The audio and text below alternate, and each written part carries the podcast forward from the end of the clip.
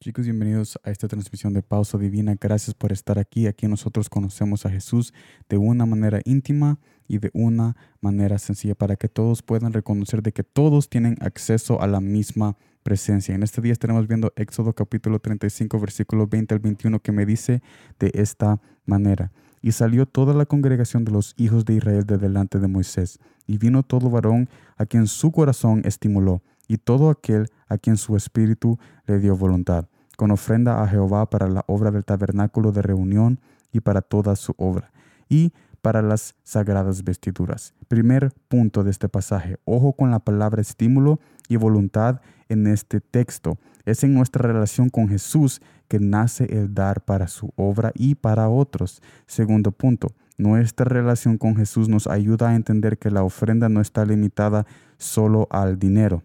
Tercer punto, al entender este pensamiento nos ayuda a ser más que religiosos.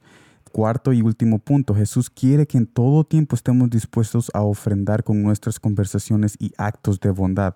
Esta disposición nos aleja del pecado del egoísmo y comenzamos a descansar en una presencia bondadosa y amorosa que puede avivar y levantar a muchos aquellos que tienen el corazón oscuro. Así que con este mensaje somos invitados a reconocer de que Jesús es nuestra inversión segura cuando nosotros nos disponemos a creer que la ofrenda es más que solamente un dinero religioso o limitado al dinero tú que me estás escuchando en este momento es la ofrenda viva que Jesús quiere usar para tu familia y para las personas de tu trabajo y tu escuela, porque cada uno de ustedes son portadores de la presencia y de la gloria de nuestro Padre celestial. ¿Y por qué es Jesús nuestra inversión segura? Porque cada vez que tú haces un acto de amor, más allá que solo dar el dinero o más allá de algo religioso, tú estás siendo parte de esa herencia y tú estás diciéndole a Jesús, bueno, yo reconozco Jesús de que tú me has dado mucho y que yo tengo mucho en ti. Entonces yo quiero dar eso ilimitado, esa herencia eterna y quiero compartir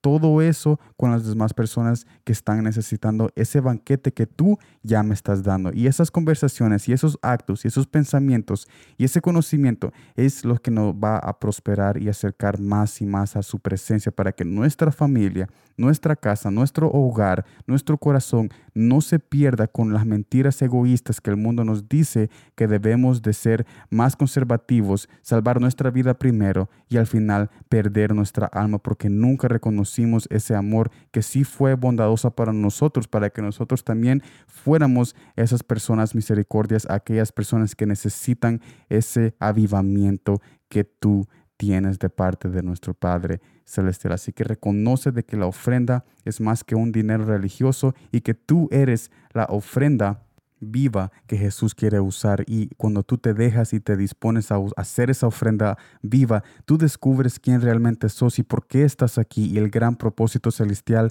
que Jesús ha preparado desde la eternidad para tu corazón, para, para llevarte al destino y al final que tú tanto deseas. Así que gracias por estar aquí en esta transmisión de Pausa Divina. Nos vemos mañana en la próxima transmisión y como siempre, gracias por el tiempo.